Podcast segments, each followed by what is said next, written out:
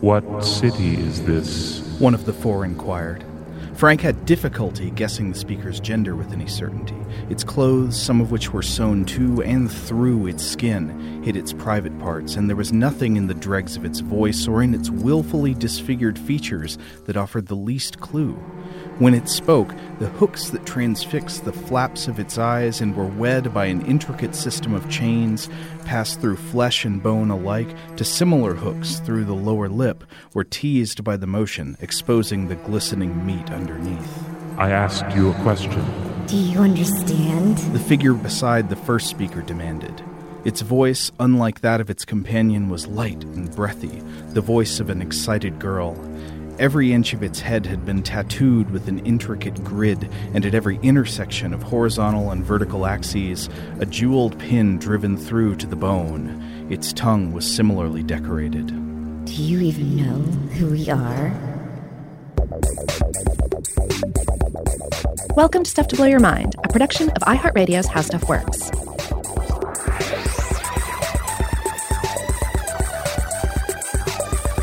Hey, welcome to Stuff to Blow Your Mind. My name is Robert Lamb. And I'm Joe McCormick. And Robert, I guess you've been reading Clive Barker, right? That's right. Yes, our cold open is uh, is was a passage from the 1986 novella The Hellbound Heart by Clive Barker, which he himself adapted and directed in 1987 into the horror film we all know as Hellraiser. Oh, wait a minute, there was just one year gap in between writing the novella and making the movie. Yeah, yeah. Uh, Clive Barker was on a roll uh, Uh-huh. in the in the late '80s. Like he was. I mean, he's still on a roll. He's one of these uh, these creators that really has has not visibly slowed down. Um, What's and- that Stephen King quote from that year? He said, "I've seen the future of horror, and it is Clive Barker." Yeah, yeah. Qu- quote the king. I think that, that that quote was actually in the trailer for for Hellraiser, the film. As was, "I am pain." Oh no, I think he doesn't. He doesn't declare that he is pain until uh, three or possibly four. Um, I, I'm imagining a, a future crossover sequel. It's like Jetsons meet the Flintstones, but it's Judge Dredd meets Pinhead, and they just alternate back and forth with "I am the law" and "I am pain." well, that that actually sounds like a great matchup. Uh-huh. I I actually I would be a little surprised if it hasn't uh, been done or at least pitched because Judge Dredd is thrown down with um, like Alien before, and uh, I think he's met Batman. Mm-hmm. Well, Uh, Pinhead's been in a number of uh, comic books. you could see the the uh, more nuanced side coming out of each because you discover that in small ways, Judge Dredd is also pain, and Pinhead is also the law. Yeah. Um, so, so I, I want to, you know, wax nostalgic for a moment here. Uh, I didn't get into Hellraiser movies till probably 1995 because I was too young for them, really. Uh, prior to that, Wait, how old was that though? Oh, oh, don't make me do math, Joe. But I was, I was like in junior high or, or so uh in '95. And by that point, the, the, the first three films were already out, and Doug Bradley's Pinhead was already cemented as a, as a horror icon. Oh yeah, yeah. I mean, he's up there with like Freddy and Jason at that point. Yeah, like he, in the 1994 Simpsons Treehouse of Horror episodes, the Shinning episode. Oh, the Shinning is so good. Pinhead is one of the horror icons that drags Homer out of the uh, refrigerator. Oh yeah, who The walk-in the freezer. Ones? It's Yeah. like it's like Jason, Freddy, Pinhead, and then just some werewolf or something. I think so. Yeah, it's like a, a quick scene, but like already by that point, I, I think it had been decided Mm-hmm. that uh, this. Uh, this this this creature, this uh, entity, uh, had a role in the, the Halloween pantheon of Hollywood. so. You read the book before you saw the movie.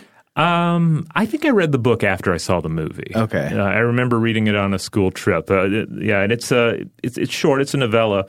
Uh, But uh, yeah, it was really it was really impressive at the time. As the, our cold um, open illustrates, it, it has a slightly different feel. It's uh, the film Hellraiser is essentially the hell, the Hellbound Heart. It is uh, you know Barker's own adaptation of it. Uh, but at the same time, there are differences, and one of the key differences is uh, this character of Pinhead, the Hell Priest, uh, whatever you want to call it, is just called Lead Cenobite in the first Hellraiser, the, the role played by Doug Bradley.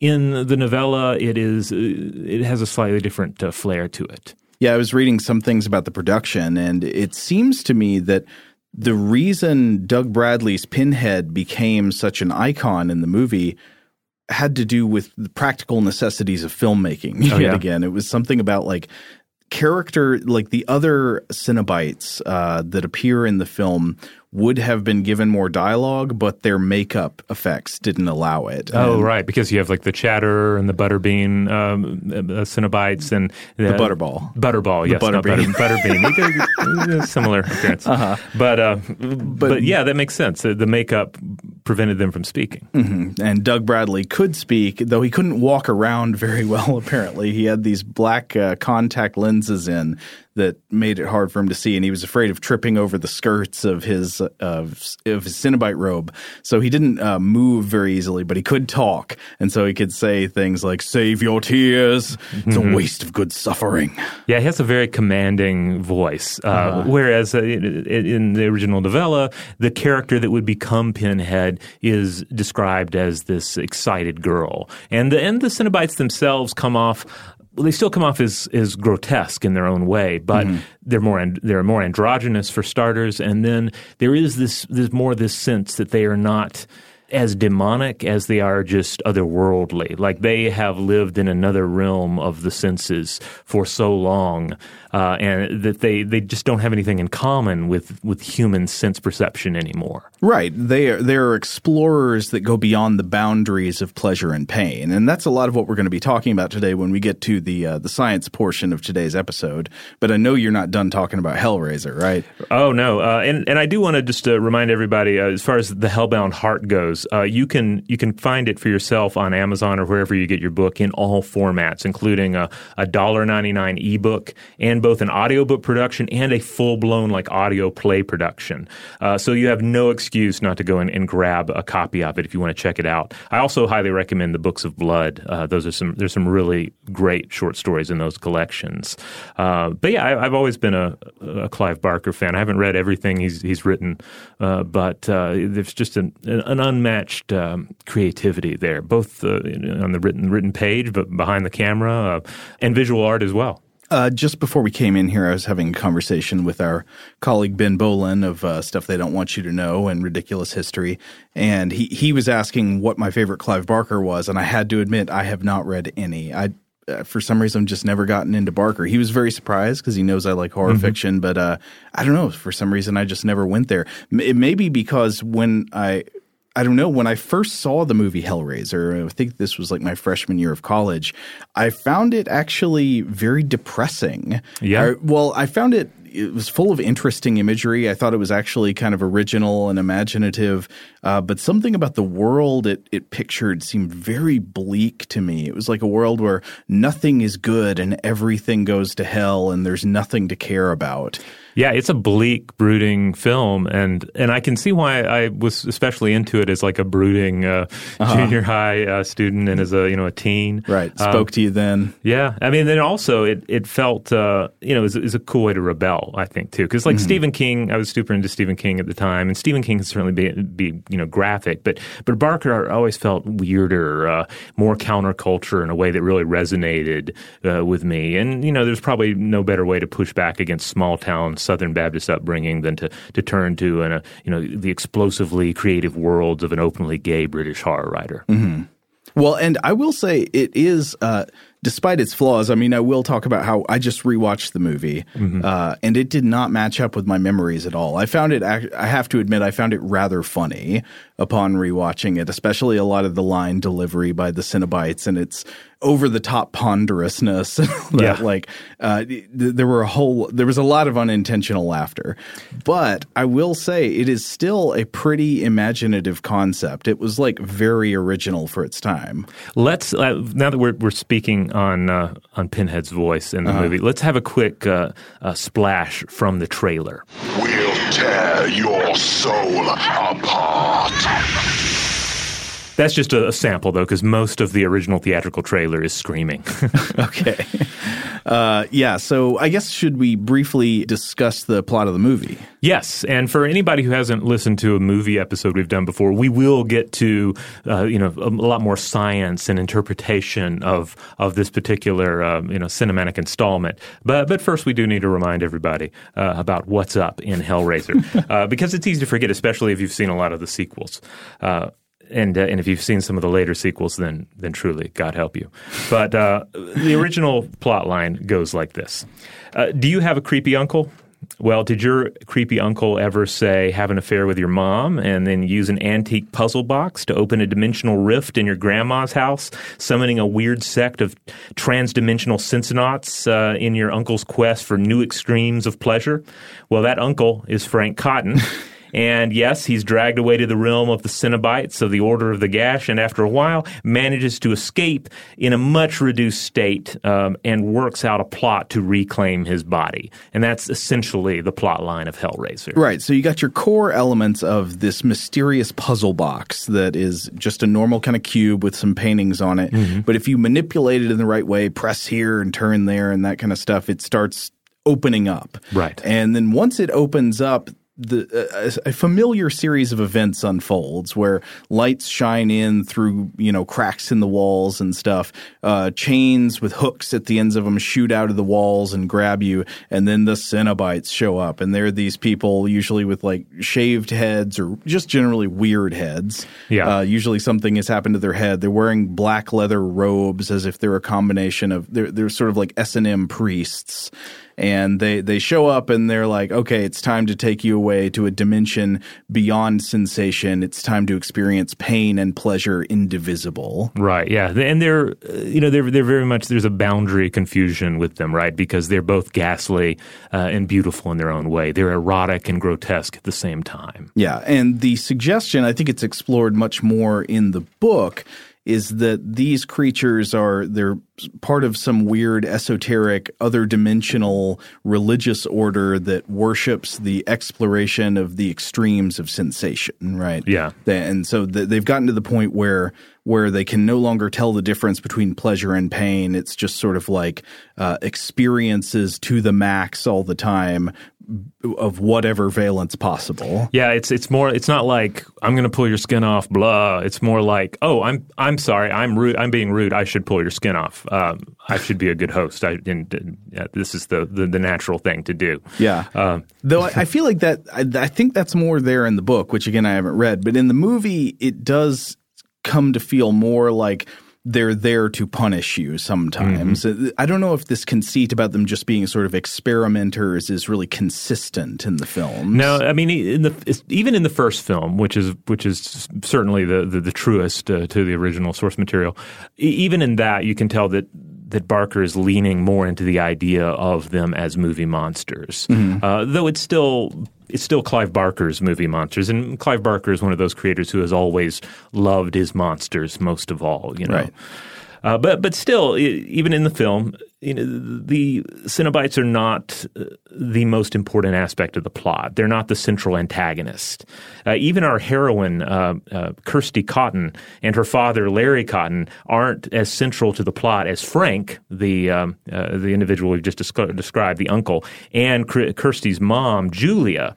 Uh, it's ultimately about their dark love affair that ultimately transcends the boundaries of life and death. You know, they're the characters at the heart of all this, and and they're the ones whose desires we most understand, and even on some level sympathize with, even though they are, you know. Dark, desperate, and depressing characters. Yeah, I think the deal is that Frank is just this guy who's seen it all. He's had every hedonistic pleasure of the flesh possible. He's he you know he's beyond good and evil. He has no morality left. He's just uh he's just like trying to to seek the next highest possible sensation. Uh, and he's usually got a knife out because he's just that kind of guy. Right, and then Julia, on the other hand, uh, played by the the excellent Claire Higgins in this. Uh, she's, uh, you know, by and large, the, the the best performance in the film. There is one scene where I don't know if they did this on purpose, but the way they did her makeup and her hair, she looks exactly like David Bowie in his Aladdin Sane persona. Oh, huh.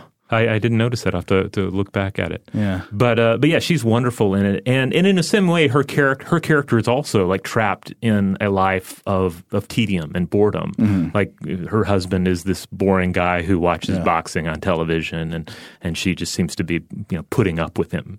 Uh, and and so thus comes her attraction to Frank. And even when Frank comes back from the dead uh, in this you know grotesque body, uh, you know she still uh, ends up helping him. Oh, and of course, helping him involves like killing a bunch of people. I Oh, think yes. so he can It's not exactly clear he can basically drink their blood and thus reconstitute his original body. Yeah, like he, the, yeah, it's it's a little vague, it's, and I like that it's vague. You know, Uh-huh. you're not really sure exactly what the necromancy is of all this, but that that is the the thing. Frank is essentially a necromancer, Mm-hmm. uh, and and has these these powers. Uh, yeah, looking back at, at the film, it's it you really can't overstate the importance of Frank and Juliet. They are the core of the film. Mm-hmm. They are its main characters, and they are its main monsters. Yeah, the Cenobites show up mostly in the third act as a kind of, uh, almost as a kind of deus ex machina. Yeah, which is fitting because again, Right. they are literally coming out of the machine, right? Yeah, deus ex boxina.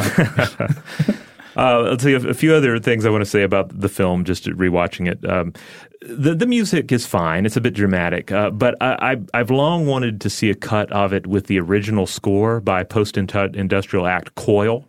This was the late Peter Christopherson, of uh, who was also uh, in Throbbing Gristle, and the late John Balance, who was also in Psychic TV.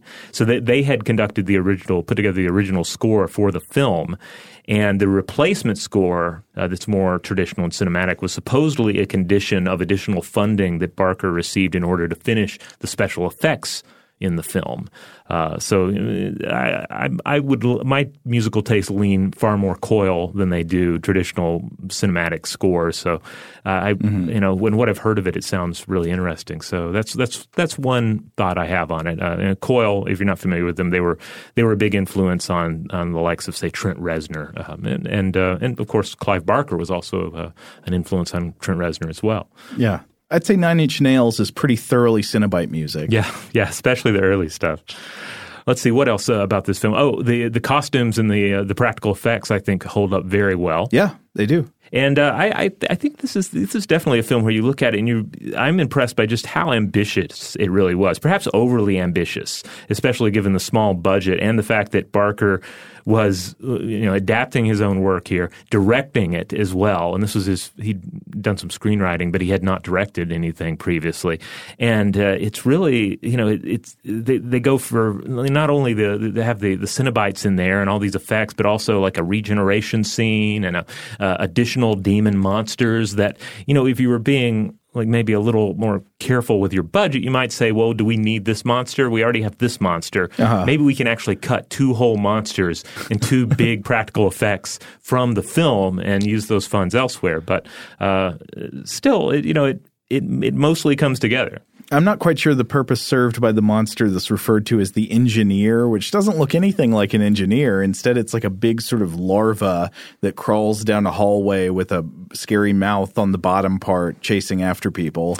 Yeah, it's uh, that's something that the engineers mentioned in the novella, but it's more uh, it's like a being of light or something. It's it's not a, a monster. So that like that, I feel like comes off a little confusing in the picture. Like, what is this, and how is it connected with everything? Now, I don't want to rag on the film too much, but I will say that one of the things that was funniest uh, about it to me is that Pinhead, even in the first movie, I mean, it, I think it gets even more like this as the movies go on. Mm-hmm. Pinhead gets increasingly Freddified, like Yeah. he becomes like a wisecracking, you know, making jokes at the camera, kind of Freddy Krueger character. But even in the first movie, almost everything he says is this like threateningly pretentious kind of line that could be a quote on the VHS box cover. Oh, yes. It's all stuff like we'll tear your soul apart or the box you opened it, we came or of course uh the uh, the inimitable I am pain. Yeah. Yeah, uh, yeah. Like Freddie, he has a lot of catchphrases and sort of quote-ready samples, uh, and I've heard him in a number of different DJ mixes as well, throwing a little pinhead, right? Uh, but he also reminds me a bit of '90s pro wrestlers in that regard. you know, Oh, yeah, yeah, yeah, yeah. He's like The Rock. He, you know, he has uh, The Rock's, I guess, more post '90s, but still, you know, he has his his catchphrases that he uh, lashes out with. Yo, you can imagine Macho Man Randy Savage saying, "The box, you opened it, we came." I actually just learned that Doug Bradley serves as the authority figure in the indie British occult themed wrestling promotion Blackcraft Wrestling. I don't know what that means. Uh, well, look, look it up. You'll. It, it exists. Um, it's like clearly he's doing kind of like a. He's not in a wrestling ring. He's like showing up like they're doing a green screen thing, and he's you know making matches and whatnot. But it's yeah, it's Doug Bradley uh, being Doug Bradley. but like he officiates a match by saying, "Your suffering will be legendary, even in hell." Now, I will say that in the, I think it's by the fourth one, he does have a line about pain that um, that is, I think, is actually pretty good. Where he says, uh, "quote uh, What you think of as pain is only a shadow. Pain has a face. Allow me to show it to you." Allow me to show it to you. And uh, and uh, like that that line I think is pretty good. Like he gets at some of the uh, the intangible aspects of pain, uh, the uh, how difficult it is to understand another individual's pain or relate your own. Uh, but of course, this is and this is from Hellraiser Inferno. Then he goes on to say. Uh, uh, Gentlemen, I am pain, and he kind of he kind of ruins the moment. You know, he kind of goes a little far. He can't help but go for the catchphrase. Ladies and gentlemen, I am pain. So, it, in summary, uh, uh, this is what I'll say about Hellraiser. Uh, it's a it's a film that I have a lot of nostalgia for, and having rewatched it in the past week, I'd say that that more things work than don't work, and that it's still like it's it's astounding that. That, that everyone was able to put this film together, and Yeah. and then ultimately, like clearly, it resonated. Even though, like my personal taste, I like the the Cenobites of the novella more. Mm-hmm. Like Pinhead worked. Like Pinhead became a staple. Like Pinhead is part of American popular culture now. Uh, a couple years ago, I went through the process. I don't know why I decided I needed to do this, but I watched all of the Hellraiser sequels. I don't think that's a journey people need to go on. Uh, there, there are fleeting pleasures throughout them. Like Part Three has some pretty funny stuff. Part Four has some funny moments. Mm-hmm. Part three is kind of like peak Freddy uh, Yeah. uh, Hellraiser, like where they realize, like, oh, this is what we've created. We've created this this this this horror creature that, Mm-hmm. that the you know the masses are into. Let's give him the film that this char- character deserves. Of course, Part Four is Pinhead goes to space. Yeah. which is uh, I don't know. It's hard to sniff at that. Yeah, that that film is is notoriously a mess. but then it also just has so many like, crazy things in it. It's hard to you completely dismiss it. Uh, I I kept wanting to see. I think I may have said this on the show before, but Rachel and I have frequently talked about how there needs to be uh, a crossover again, franchise crossover, but not with Judge Dredd. This should be Hellraiser, and then the the Airbud sequels. Mm-hmm. They cross over, so you've got like golden retriever puppies, and they're playing with the box, and it's ah. called Hell Buddies. Ah. and so the Cenobites come out, and they they're ready to do all their hooks and stuff, but then they're conquered by the cuteness of the puppies. So it's like I am. p- Oh, oh. All right. Well, on that note, let's take our first break. And when we come back, we are going to talk about puzzle boxes. All right, we're back. All right, so we know that Hellraiser starts with a mysterious puzzle box. It's this box that uh, it can be opened, but how you open it is apparently not obvious, and people just fiddle around with it until they figure out the secret, and then they end up unleashing the hooks, the chains, the Cenobites, and so forth. Yeah, the the first film and all subsequent films, there are generally going to be some scenes with somebody fiddling with the box, and it doesn't seem to. It seems to adhere to unreal physics, which is fitting. It is a magical box. It opens a magical doorway through which magical beings then enter. Um, uh, so, uh, you know, I don't take any issue with that. Uh, at all. But uh, of course, then the idea itself is just irresistible. We love myths about boxes that should not be opened, or the idea of a box that resists opening is also tremendous as well. An enclosure born of human ingenuity uh, that must be solved via uh, human ingenuity as well. Oh yeah, I mean, I, I think it's a, a wonderful conceit for opening a story like this. That there is this thing. It it requires effort. It suggests that there's kind of a that there's a beyond normal amount of interest, right? People seek out this box when they're they're bored with all of the sensations of Earth, and they they want to go beyond. They want to see what of- other level they can reach. They have to find this secret artifact. Yeah, and you know, ultimately, I think we all have puzzle boxes like that in our lives that we're trying to unravel, right? but um, uh, one of the interesting things here is that, of course, Clive Barker's not just creating this out of nothing. He's he's drawing on inspirations. One of the inspirations is clearly, uh, you know, especially I think they they flesh this out a little bit uh, in, in the fourth film. Uh, playing on the tradition of philosophical toys uh, the that captivated audiences in the 18th century, and we've talked about some of these on the show before, like uh, the pooping duck, various automatons, wind-up clockwork devices that don't really do anything. I mean, they they don't you know fulfill a purpose. They do things, but those things that they do are merely to amuse us or to make us think about you know, the- you know the biomechanical nature of the world or a God mach- as a clockmaker, that sort of thing. Sure, a machine that poses a question. Yeah. And they're also testaments, of course, to the creator's talents. How could someone so gifted uh, with machinery make a musical box such as this? But then there's a, there's another legacy of boxes that he's drawing on, and that is the uh, the puzzle box, uh, particularly uh, the puzzle boxes of the, the Victorian period. And I have to admit, I really wasn't familiar with, with these at all. Like even you know, having seen the Hellraiser movies, I never looked into any, anything beyond uh, you know the the wind up clockwork stuff. But there's a tradition of woodworking uh, trick boxes, puzzle boxes, and they're pretty pretty phenomenal. So. Uh, one example I came across from uh, uh, said to be from the year 1900 is a wooden book money box. So it looks like a book that you would have on a shelf, like a hardbound book, but it's made out of wood. If you pick it up, take it off the shelf, you see that there's a coin slot in, top, in the top of it. So it's not being too secretive, like um, I put money into this. But then how do you get the money out?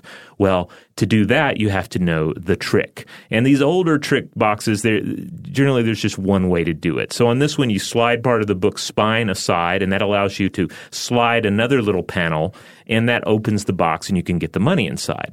Uh, it's clever, uh, you know, kind of the woodworking version of the various clockwork marvels that we were discussing earlier. Uh, but then it ends up coming to it into its own in the 20th century because it's during this period that you have woodworkers both in Europe, particularly in uh, England and Switzerland, but also in Japan that really begin pushing the boundaries of what's possible with a wooden puzzle box. Yeah. Uh, and the Japanese puzzle boxes seem to be some of the most impressive. They typically look like ornate wooden boxes with no visible hinges or lids. And then they may require as few as three or more than a hundred moves to open. So, like sliding, yeah, like sliding this little panel. Like first of all, finding the panels to figure out like which pe- what is a piece of wood that moves here, and then sliding it to the side, sliding something else to the side, doing all these little tricks in order to open up the ultimate interior of the box.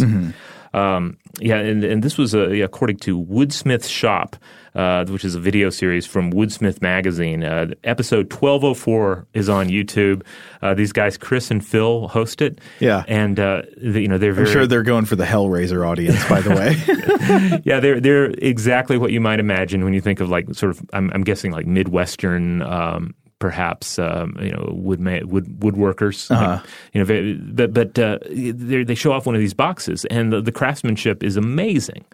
Like woodworking, I feel is uh, an area that I often take for granted. Like I, I see a finished piece of furniture, be it something from IKEA or something you know, you know more robust, and I don't really think about all the skill that went into making it. And perhaps that's why things like wooden puzzle boxes exist to show you just how much skill is involved in turning uh, you know raw wood into something that serves a purpose. well, there's something counterintuitive about it because we don't usually think of woodworking as, as being concerned with moving parts. Yeah. Uh, most often, woodworking is you know design and crafting of static elements, maybe with very few moving parts or something. Maybe there's a hinge or something on a cabinet, but these combine elements of, uh, of course, the kind of beautiful static uh, art and design of woodworking with the kinds of interlocking mechanisms you'd more often see in machinery and metalworking. Yeah, yeah, exactly. So uh, I- you know, I can I can describe them a little bit, but I really you should look up some videos of people manipulating these boxes, uh, and then hopefully you know get your hands on a, a wooden puzzle box of your own because there are still people making them. Uh, there's an individual by the name of Kagan Sound. That's with a K, K A G A N S O U N D at kagansound.com. You can look him up. He's apparently one of the the foremost wooden puzzle box makers in the world. And he's, he's something of a modern day uh, Le Marchand, uh, uh, if you will. Oh, wait. Well, that's from the fourth movie, right? We find out that the creator of the box is somebody named Le Marchand. Uh, I think it's also revealed in the novella. If, Oh, okay. Yeah. It's it's the lament configuration or the Le Marchand box. Yes. Yeah. Uh, there are also people that are apparently making puzzle boxes out of Lego blocks, which makes sense. Now, some of you might say, well, hey, how about the Rubik's Cube? Uh, uh, Erno Rubik's uh, 1974 uh, invention.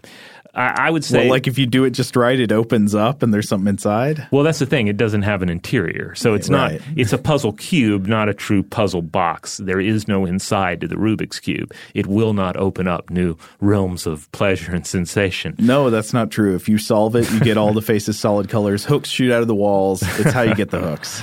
Um, yeah, I, I, I should also point out, though, it's not always completely clear in the Hellraiser books that the lament configuration has an interior either.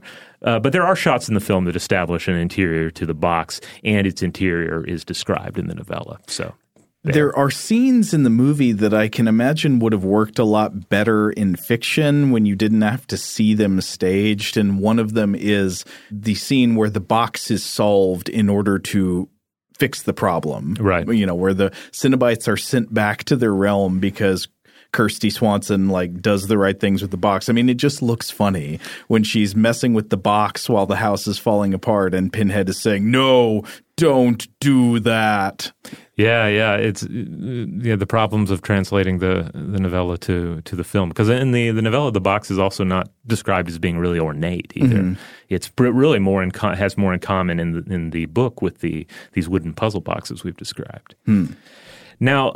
Uh, you know the the uh, here's another area to consider. So the, the box of lament is largely positioned as a thing that must be solved in order to open a gate to reveal a secret. Uh, but we probably shouldn't forget that the Cenobites are also presented, especially in the novella, as explorers. Uh, and there's a sense of curiosity to them. Uh, they're truly uh, spaced out on sensation, you might say.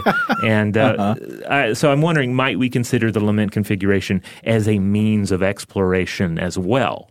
Uh, because certainly puzzle boxes are used in various animal studies by scientists, typically with a food reward at the center. Uh, I believe we've discussed uh, the, the sorts of boxes in the study of corvids. Uh, where there'll be like generally you know, there's food in the middle of the box there may be some tools or they have to make their own tool what have you but they have to come up with a way to free the prize from the box which is ultimately what frank's trying to do with the lament configuration uh-huh. Now another noteworthy puzzle box from uh, science uh, history is uh, thorndike's puzzle box uh, this is the uh, work of uh, an American psychologist uh, who was working at the same time as uh, as Pavlov uh, and in the same area. You know, looking at animals and their problem solving abilities and their behavior.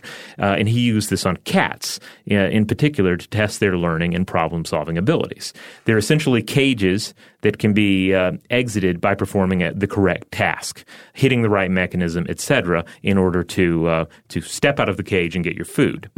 Uh, and uh, and his main observation from all of this was that a cat would behave erratically the first time you use, you put them in the box, the first time they were in there for the experiment, but then they would learn. So in subsequent experiments, they wouldn't they would waste less and less time in the box. They would just realize like, oh, I'm in here again. I push this button, then I get out and I can get my food. And then Thorndike's work would lead to another noteworthy box, Skinner's box, in which the animal uh, has to engage a mechanism in order to be fed within the box. Uh, the work of B.F. Skinner. So uh, later installments of the Hellraiser franchise explore to some degree the idea of the box as a place or thing that may contain us, but for the most part, not so much. But the, the idea of the puzzle box as a means of exploring human desire, uh, I think that's kind of an interesting idea to consider.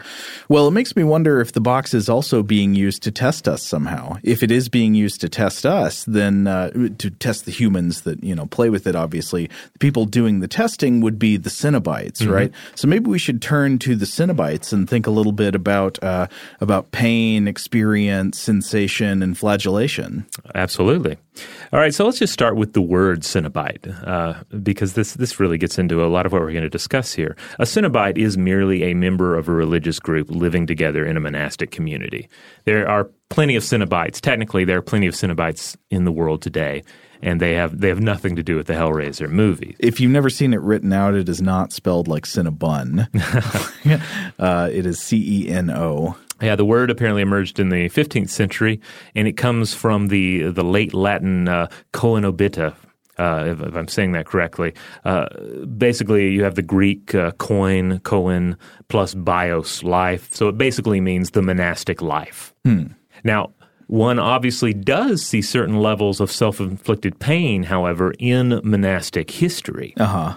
Uh, so, religious rites of flagellation or bloodletting uh, can be found throughout Christian, Islamic, Hindu, Buddhist, Native American, and other re- religious uh, rites.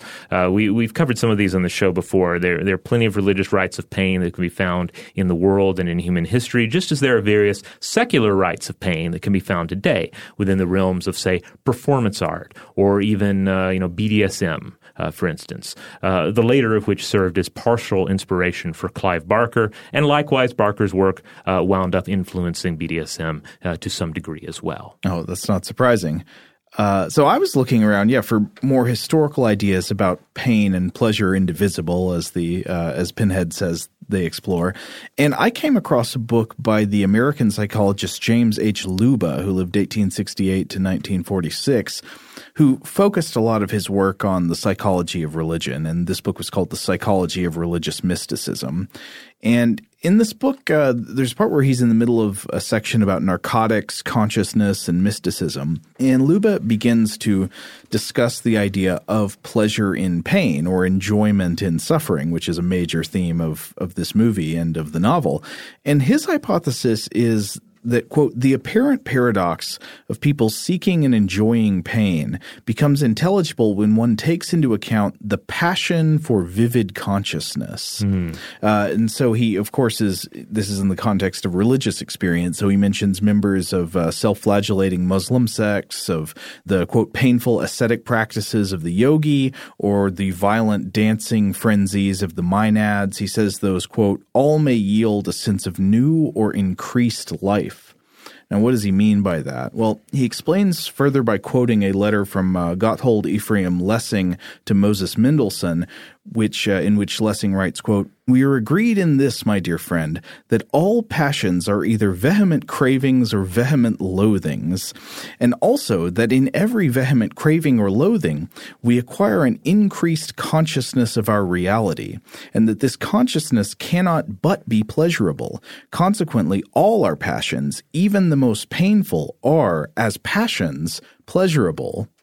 Uh, which is kind of interesting. I'm going to explore more in a second, but that I just realized that made me think of a passage in the Brothers Karamazov that's mm. all about uh, a character talking about the the pleasure one takes in taking offense.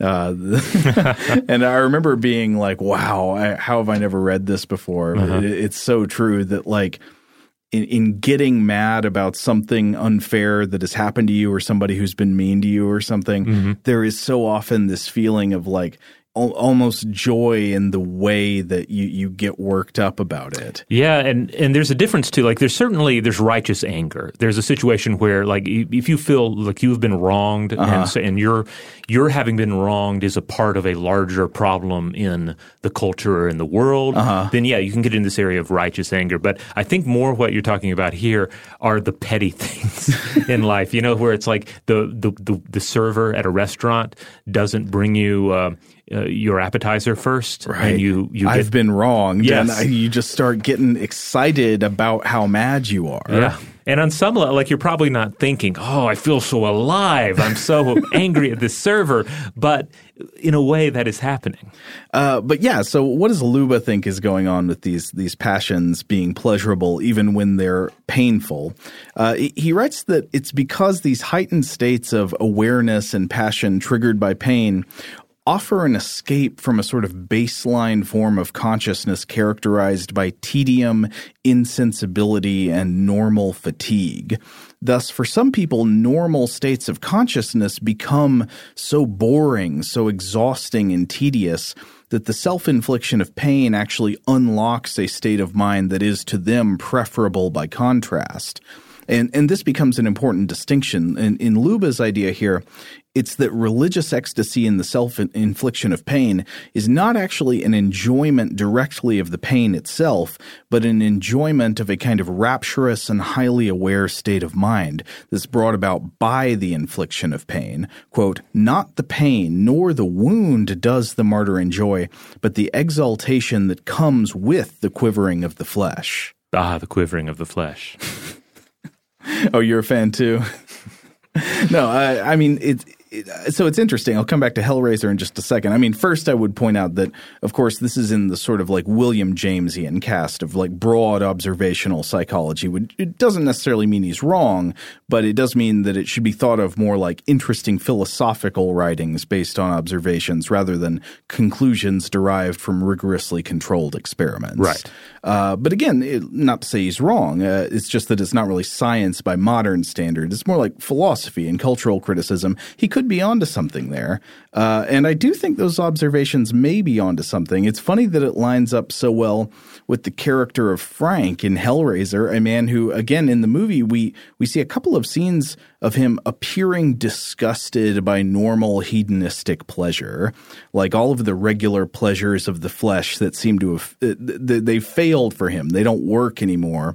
Everything's boring. So according to Leuba's framework here, it could make sense for him to join a self-flagellating order devoted to the mortification of the flesh, because maybe pain will unlock higher states of conscious awareness and excitation that he wants to reach but for which the bridges of normal pleasure have collapsed. Yeah, yeah, I think that's a solid read on, on, on Frank's character for sure. You know, but also Julia is the sort of flip side to that coin. She's mm-hmm. the tedium side of it. Uh, she is she lives this life of boredom and perhaps some level of contempt for her boring husband as mm-hmm. well, um, and ends up being sucked into this world of uh, of intense sensation as uh, just as Frank has. But I think in all this, one thing we get to is that it starts to become complicated to try to define and understand pain, I think. Because when you ask, well, what is pain? It's something we all know about. You know, there's no debating whether there is such a thing as pain. But when you try to come up with a rigorous definition of it that applies to every case, that becomes difficult. Oh, I, I think it goes back to that quote from uh, the Hell Priest himself. Uh, what we think of pain is a shadow, but pain uh-huh. has a face.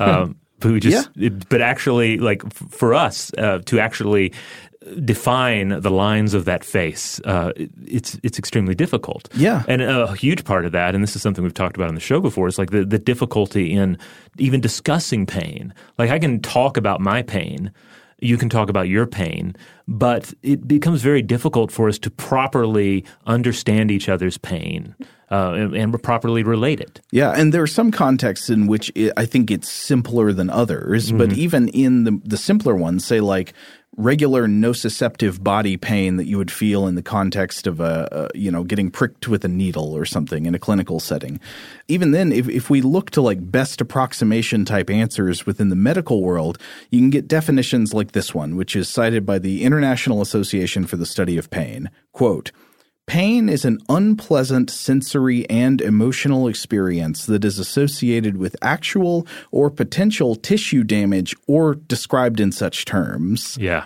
Uh, okay, so that's kind of complicated. It's got multiple clauses in there. But also, one of the things that's difficult about that, uh, you immediately hit a snag with the idea that pain is explicitly and necessarily described as unpleasant. Mm-hmm. And this very definition would, uh, of course, I think that would apply to most cases. I mean, most cases when people say they're in pain, they think of that as bad and they want it to stop, right? Well, yeah. I mean, part of it, yeah, the problem with our, our language. Uh, for instance, in, in yoga, I, mm-hmm. I, I practice yoga, and something that's often touched on by uh, the teachers is that is the distinction between discomfort and pain. Mm-hmm. Like you should work with discomfort. Like discomfort is part of the practice.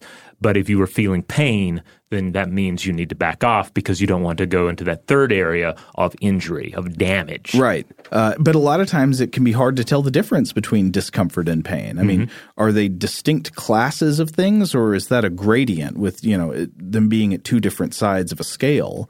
Uh, and of course, the, the very definition that says that pain is necessarily unpleasant would seem to rule out the existence of pleasure in pain. It would either mean that nobody actually does take pleasure in pain, and I think lots of anecdotal evidence would seem to disagree with that, right? Or that painful sensations that bring about pleasure are not actually technically pain, but in that case, what are they? What would you call them? Oh, I mean, as a great man once said, pain don't hurt. So what are we to make of that? Okay, so you quote Roadhouse, and he said, but I think that position in a way is incoherent. Mm-hmm. He, so he says pain don't hurt, but then he spends the rest of the movie trying to prevent the villain from inflicting pain on people. It's true. I've got a real beef with Roadhouse. But I wonder if that quote, like part of it is that what he's trying to say is that for him, physical pain does not have, at least in this case, an emotional context. but I think it's in a way, it's like a lot of things in Roadhouse, like maybe it's accidentally clever because it, because it is getting at that d- distinction. Like Right. for for human beings, pain is both uh, sensory, like purely sensory, but also it has this enormous emotional context. Right. Yeah. That it. Pain is a physical sensation. You know, it- there's nociception in the nerves in the flesh, and so it detects something that is an injury, could indicate an injury, or something like that. But then it also is a motivation. It triggers avoidance behaviors. Yeah, like in the the yoga example, for instance, like the pain is there to tell me, hey, this thing you're doing to your arm uh, is is not in your normal practice. Yeah. You should you should be aware that if this continues, worse things could occur. Injury, damage could occur. Again, that's normal functioning, not getting into uh, you know disorders of pain. But again, yeah, for humans, pain is a complex topic.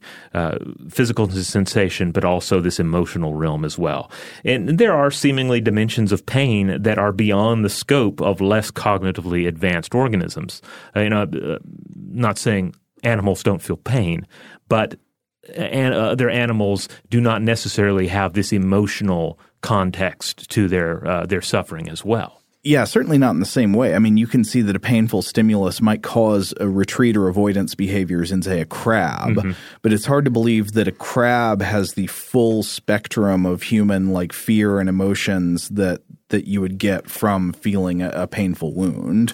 Which raises an interesting question. Would a being more cognitively advanced than a human being have a greater potential for suffering and pain? And maybe would that explain something about the nature of many gods in myth and legend? Oh, I mean, th- this shows up in existing works of theology. I mean, I think it's something that's often used to develop the Christian mythos, uh, which is, uh, of course, has a, a big theology of the suffering of God. It says that God came down into human form, was crucified on the cross in the form of Jesus Christ, and then descended into hell for three days and then was resurrected. And in order to emphasize the immensity of the sacrifice, Christian theologians often point out that this isn't just like a human suffering, it's God himself suffering. And since God's state of holiness and perfection was already infinitely greater than a human's, it follows that when he descends to suffering and death, that suffering is infinitely greater of an insult than it would be to a normal human. So the parts of our brain that respond to pleasure also react to sensations of pain. This also further complicates things. Uh, and the line between the two is sometimes a bit of a blur. Uh, for instance, a 2013 study from the University of Oslo found that, quote, the brain changed how it processed moderate pain according to the context of what the alternative was. If the pain was less than anticipated, then the brain transformed the sensation into something comforting or even pleasurable. Uh, likewise, there was a 2014 study from uh, Northern Illinois University that linked uh, sadomasochism, uh, the altered states of mind that can be obtained there, uh, linked them with uh, with those states of mind you might achieve through yoga or meditation. You know, which, which I think a lot of that makes sense. You were talking about like just a, a, a feeling alive in the moment of sensation, uh, be that sensation you know painful or pleasurable. Like there is a is essentially a built-in mindfulness exercise to that in the same way that if you focus on your breath you are living entirely uh, or or at least more so in the body than you are normally. Likewise if you uh, you know if you you accidentally prick your finger uh, you are you are living in the moment of that that that that finger prick. Like there's probably not a lot else on your mind in that single instance. Oh, in fact, this actually comes up in the study I want to talk about in a minute that has to do with how pain uh, pain has been shown to alter or mediate our perception of our identity. Oh, excellent! Uh, this same 2014 study, the researchers, uh, uh, in, uh, you know, they suspected that pain inflicted in consensual sadomasochism alters blood flow in the brain, particularly to the uh, uh, dorsolateral prefrontal cortex, which plays into our ability to distinguish self from other. As such, intense pain may result in feelings of oneness with, uh, you know, the other individual or with humanity or the universe. Uh, which uh, is interesting uh, to think about. That is really interesting. I mean, that gets back into stuff we talked about in our episodes on uh, on psychedelics, of course, with the uh, the, the sort of self other distinction that is sometimes dissolved by uh, changes in brain chemistry. But of course, we know that not all changes in brain brain chemistry have to come from ingesting chemicals from outside the body. Right, right. Um, and I, again, I do want to underline the consensual uh, aspect of that study. They are talking about consensual um, acts of sadomasochism here. Oh, of course, yeah. Now, I figured it would be worth talking about other interesting uh, scientific research that offers complications in our understanding and experience of pain. One thing that I came across that was really interesting to me is something that is known, it's a, it's a cognitive heuristic known as the peak end phenomenon. Hmm. And so this is a, a psychological memory bias that says that people don't, in their memories, mentally characterize an experience by taking an average of the entire duration of the experience. Rather, they mentally characterize an experience according to memories of a couple of little things, and they tend very often to be moments of peak intensity of the experience and then the final moments of the experience. And this has been found to apply to both pleasurable and painful experiences. Of course, not all experiences. No psychological phenomenon applies to everything, but mm-hmm. to a lot, uh, in which it very often has strange consequences. It's been documented a lot of times now, but uh, one important early study is by uh, Daniel Kahneman, Barbara Fredrickson, Charles Schreiber, and uh, Donald Redelmeier, published in Psychological Science in 1993, called When More Pain is Preferred to Less, Adding a Better End. So in this study, it was pretty simple. You got two test conditions that both induce pain. Again, like most studies, or pretty much all good studies, this is going to be non-threatening pain, but it will be uncomfortable. Right. And what it is here is uh, plunging your hand into cold water and holding it there. So in test one, you plunge your hand into cold water, which was 15 degrees Celsius, and you hold it there for one minute. And then in test two, you do exactly the same thing. Plunge into the 15 degree Celsius cold water, hold it there for one minute, but then you also have to hold it for an additional 30 seconds as the temperature in the water is gradually slightly increased, though it's still cold, more cold than is comfortable. A majority of people, a significant majority of people, chose when they had the choice to repeat one of the two tests, chose to repeat the second test rather than the first, meaning they'd rather the discomfort go on longer if the final moments of the discomfort were slightly less intense. And uh, other studies have found versions of this in different contexts.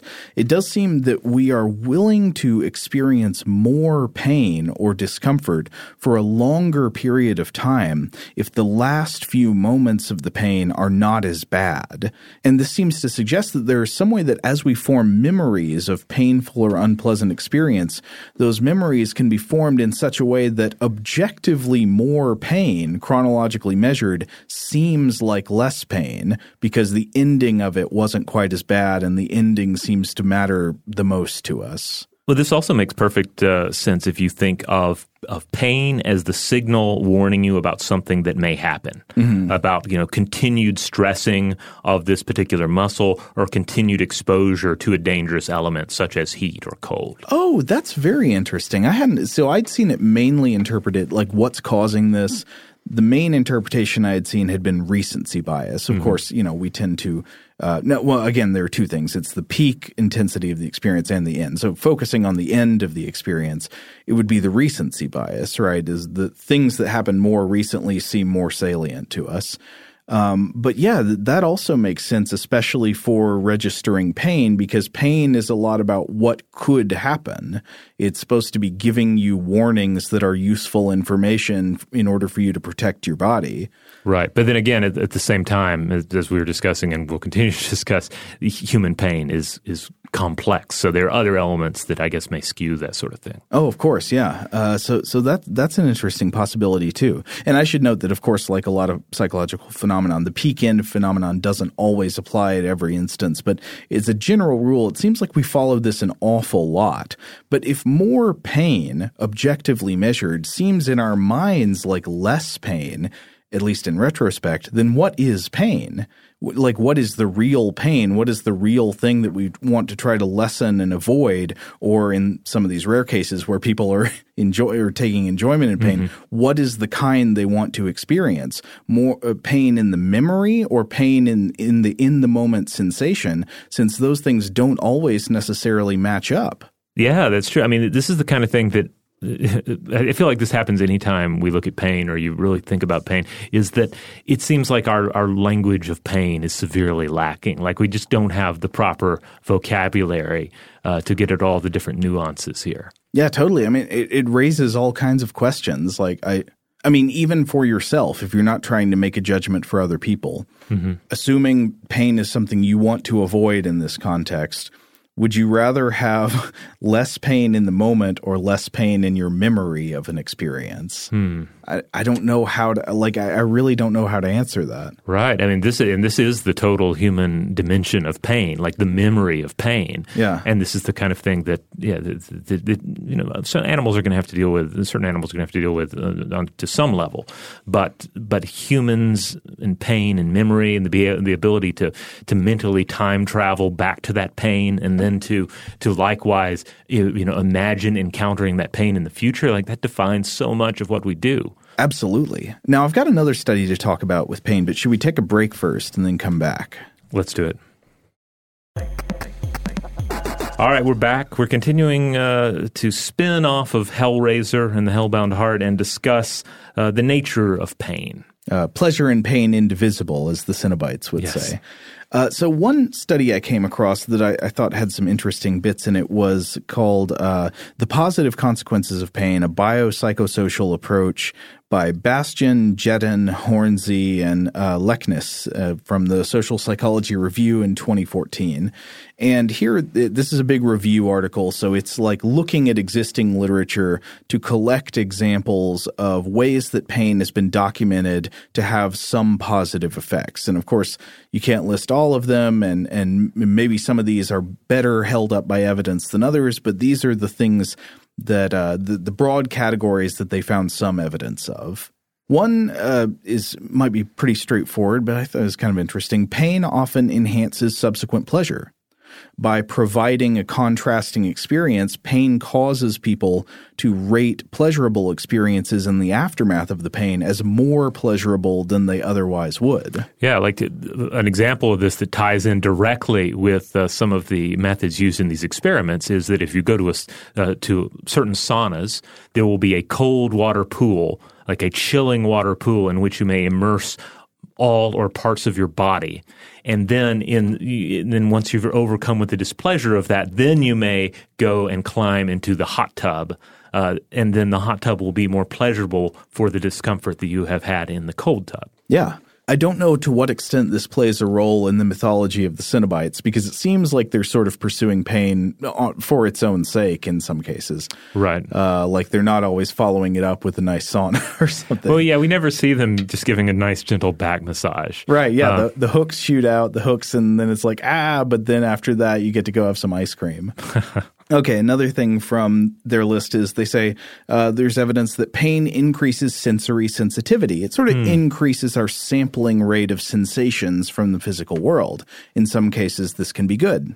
Yeah, I mean this makes sense, right? If your if your body is is receiving or resonating with the signal that something something is potentially damaging the body, Yeah. then it makes sense that s- sensory awareness is also uh, uh, ratcheted up in order to take in what may be harming the body. Right. Another one they point out, pretty interesting, is that pain sometimes blocks or alleviates our sense of guilt, which could otherwise prevent us from experiencing pleasure. Robert, I think you had some details on uh, a study that looked into this, didn't Right. you? Yes, I, do. This is a study. This one came before the other one. Uh, this is from t- uh, 2011, but it's also from Brock Bastian, Okay, uh, yeah. the lead author of the other study. Uh, a real, um, you know, Hollywood leading man name. Uh, it sounds like an action hero. Uh, so basically, um, Brock Bastian of the University of uh, Queensland, Australia, set out to understand, uh, you know, what's going on uh, with pain in this uh, situation. Uh, Bastian's team recruited young male and female test subjects under the guise of a mental and physical acuity study. The researchers asked the test subjects to write a personal essay about a time in which they ostracized someone, and the aim here was to make them feel guilty or immoral. Okay. Meanwhile, a control group wrote personal essays about a routine memory, you know, nothing painful, just a memory. And the researchers instructed both the immoral volunteers and the control group to hold their hands in a bucket of ice water for as long as they could stand it. And others dipped their hands in a soothing bucket of warm water. So the question is would immoral test subjects punish themselves with longer dips in the cold water? The, the individuals who just had to write a personal essay about a time that they were awful? Uh, would, and then would they feel better afterwards? And the answer ends up being yes on both counts. Uh, those who were primed to feel shame about past actions dipped their hands in the cold water for longer durations. Uh, and they described the dip as more painful and expressed reduced feelings of guilt afterwards. So, Brock Bastian argues that this experiment illustrates our culturally altered understanding of pain. We've come to process it not only as negative environmental feedback, but as justice and punishment. So, on a psychological level, uh, you know, a little bit of self-inflicted pain rebalances the scales. Uh, no, I would say on one hand, this is the kind of like intuition confirming social psychology research that always makes me think like I'd like to see that replicated, you know, a few times. Yeah. But uh, but yeah, assuming that the results hold up, that that is interesting. That like that pain would have this uh, this effect on our self critical judgments. Which also, of course, gives another explanation of why self infliction of pain rituals might be so common in certain religious orders, especially people who take sins of the flesh very seriously. Yeah, uh, uh, we we see we see and read about an example of uh, self-flagellation in uh, Umberto Eco's *The Name of the Rose*. Yes. and of course, uh, in that in the movie adaptation, uh, the girl is played by the same uh, actor who would play a Cenobite in the fourth Hellraiser movie. Really? Yeah. Huh. So there's your vital Umberto Eco um, Hellraiser connection. I love it. Okay, uh, a few more things mentioned in this study. Uh, so, one thing they say is that pain, there's some evidence that pain, quote, brings cognitive resources online. Uh, so, it helps increase our cognitive ac- affective control of ourselves. Okay, that lines up. Uh, they say that uh, pain, th- this one was interesting, and we hinted at it earlier. They say that pain enables identity management. And one example they give here is that physical pain in the body can sometimes interrupt what the authors call, quote, high level awareness of a symbolically mediated, temporally extended identity. In other words, the kind of thinking about oneself that leads to negative, repetitive introspection, worry, self consciousness, that physical pain increases awareness of the immediate physical body and decreases the immediate salience of these kinds of worries the the negative introspection about oneself and this this horrible symbolic entity known as a person mm-hmm. tied up in this idea of a soul. Which really we should we so we should thank the Cenobites for tearing the soul apart. Like in, in the movie, it you know it comes off as more of this threat, right? I'm going to tell you we're going to tear your soul apart. Well, really, we should be say, saying thank you. That's the kind of ego loss I've been searching for. That's why I picked up the lament configuration. right that's how you finally achieve the higher state of consciousness Yeah. Uh, okay, and a couple of other things they mentioned. This one I think is pretty straightforward, but it's true. Pain can be interpreted as demonstrating virtue, such as courage, toughness, uh, dedication. The symbolic value of withstanding pain can sometimes override the physical discomfort of the pain itself. Though at the same time, worth pointing out that's a great way to wind up in that that third category of injured.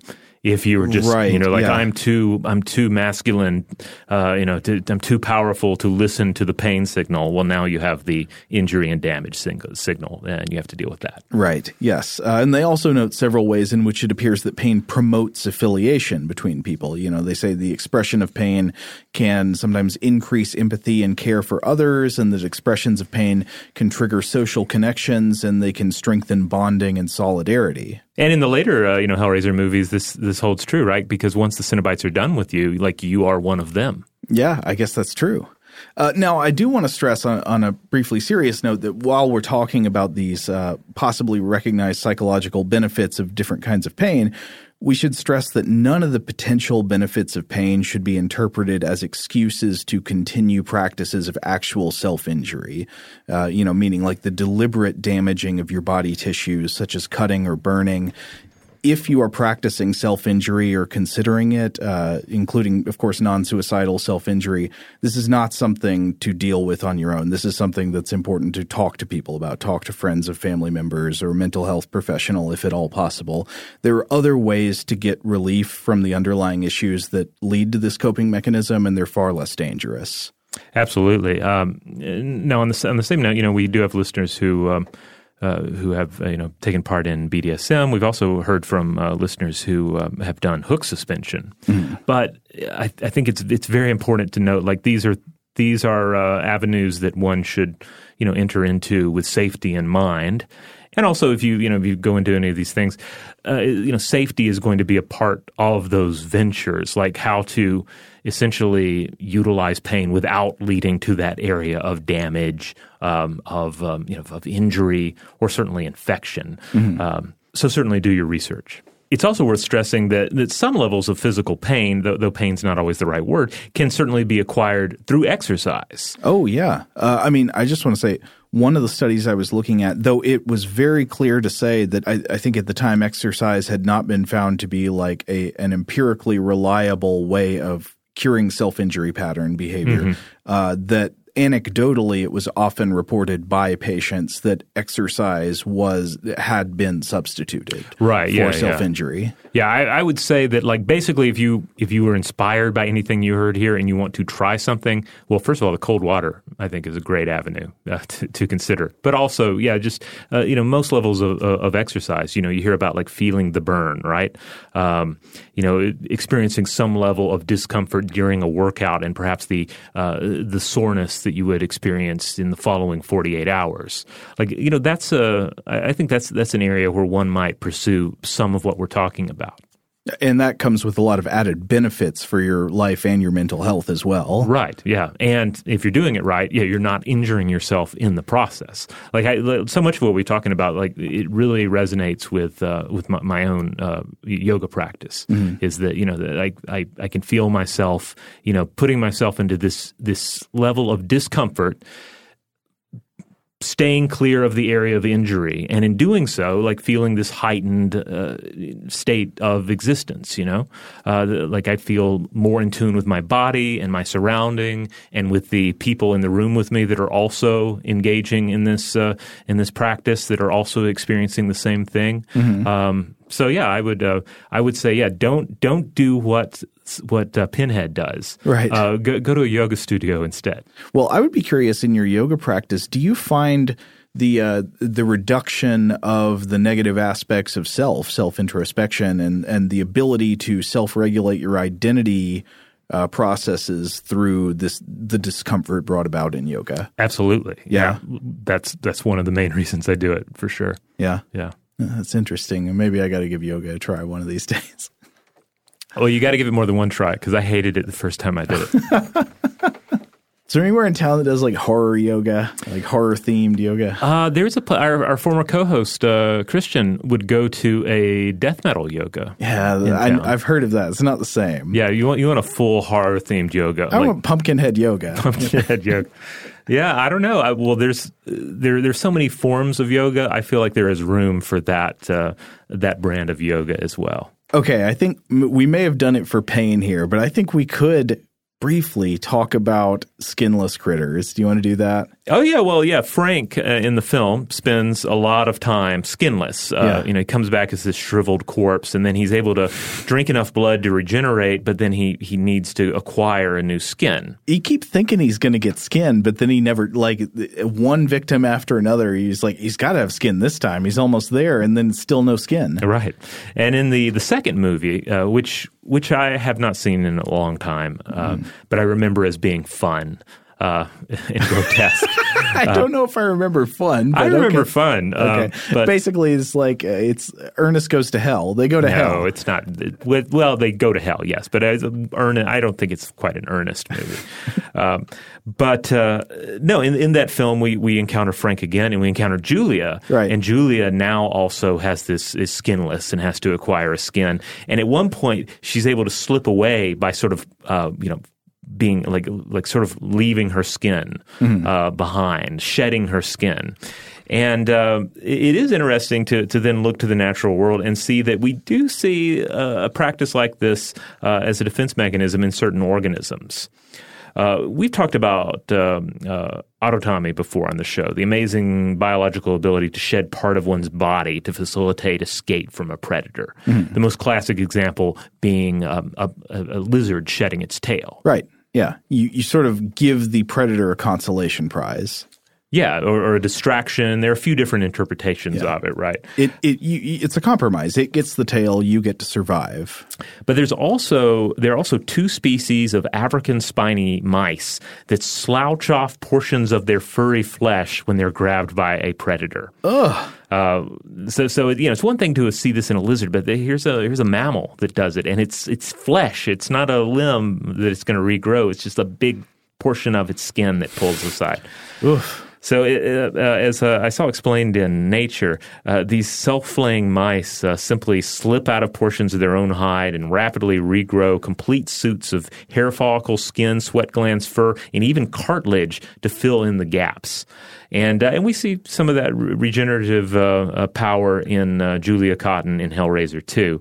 Uh, but Frank, he never seemed to have quite learned that ability on his own. No, he had to steal his brother's skin. Uh, now we find another um, uh, rather uh, uh, skilled uh, um, uh, skin shucker, if you will, in the form of um, a particular gecko species uh, from Madagascar. Uh, these are fish-scaled geckos. Uh, I'm going to attempt the uh, the species name. This is where when we need. Uh, Mark Mendinka in the studio, but it's uh, uh, Geckolepis uh, megalepis. And uh, basically, they have these giant, kind of oversized looking fish scales on their body, and uh, and and basically, if something tries to capture them, they shed the skin, and it actually makes it difficult to study them because you have to researchers have to collect specimens with special cotton-based traps, and even these are are not quite delicate enough to prevent injury. Like they'll basically shed some of their skin at the drop of a hat. It's a bummer. You need to find a way to calm them down before you catch them. Yeah, well, I mean, but basically, they they're like, I don't want to be caught. Period. Right. Yeah, uh, you know, so they're a lot like Frank in that that, that situation. Frank does not want to be recaptured by the, the Cenobites, uh, and of course, not only are these both of these uh, these these these different animals, the, the mice and the geckos, not only are they interesting in their own right, uh, this is another one of those areas, as with you know lizards regrowing their tails and other regenerative uh, powers in nature. Like there is a potential here to uh, to figure out how to employ regenerative uh, medical um, uh,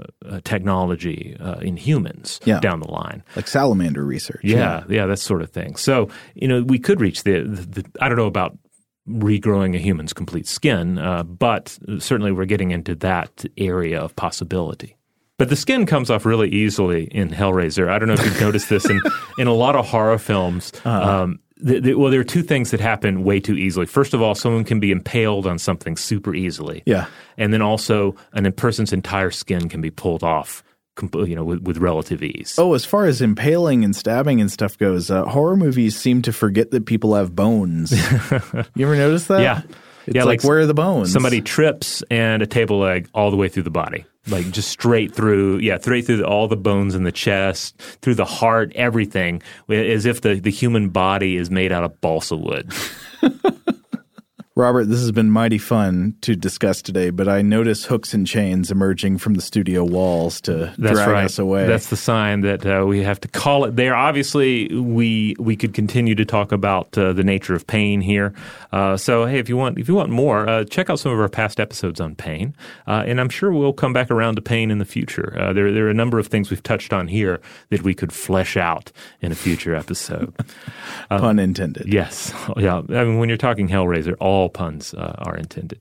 So, Uh, in the meantime, if you want to check out other episodes, where can you find them? Well, you can find them at stufftoblowyourmind.com. Uh, That's uh, our website. You can also find them wherever you get your podcasts. Uh, and hey, if you're on that thing they call Facebook, uh, you can find the Facebook group for Stuff to Blow Your Mind. It's the Stuff to Blow Your Mind discussion module. Uh, that's a fun place to interact with other listeners and, and occasionally the hosts themselves. Huge thanks, as always, to our excellent audio producer, Seth Nicholas Johnson. Thanks, Joe. Hey, this is Seth hopping in real quick just to say a quick thank you to Annie Reese for uh, providing the voice of our Cenobite in the beginning there, the lead Cenobite, the proto pinhead. Um, if you want to hear more from Annie doing awesome things with her voice, you should listen to her podcasts. Uh, that's Sminty, Stuff Mom Never Told You, and Savor. Uh, all this month, just like we're doing our Halloween themed episodes, they're doing their Halloween themed episodes, and they're all really great. Uh, there's some stuff on uh, female monsters, uh, the feminism of the Alien franchise, uh, female serial killers, the Winchester House. Um, let's see, apple cider, the turnip. Do you know turnips were the original jack o' lanterns? Just saying, these are all really cool things that you will learn if you go listen to uh, Annie on her other podcasts, Sminty and Savor. Go do that, everyone. All right, uh, back to you, Joe. If you would like to get in touch with us with feedback on this episode or any other, to suggest a topic for the future, or just to say hello, you can email us at contact at stufftoblowyourmind.com.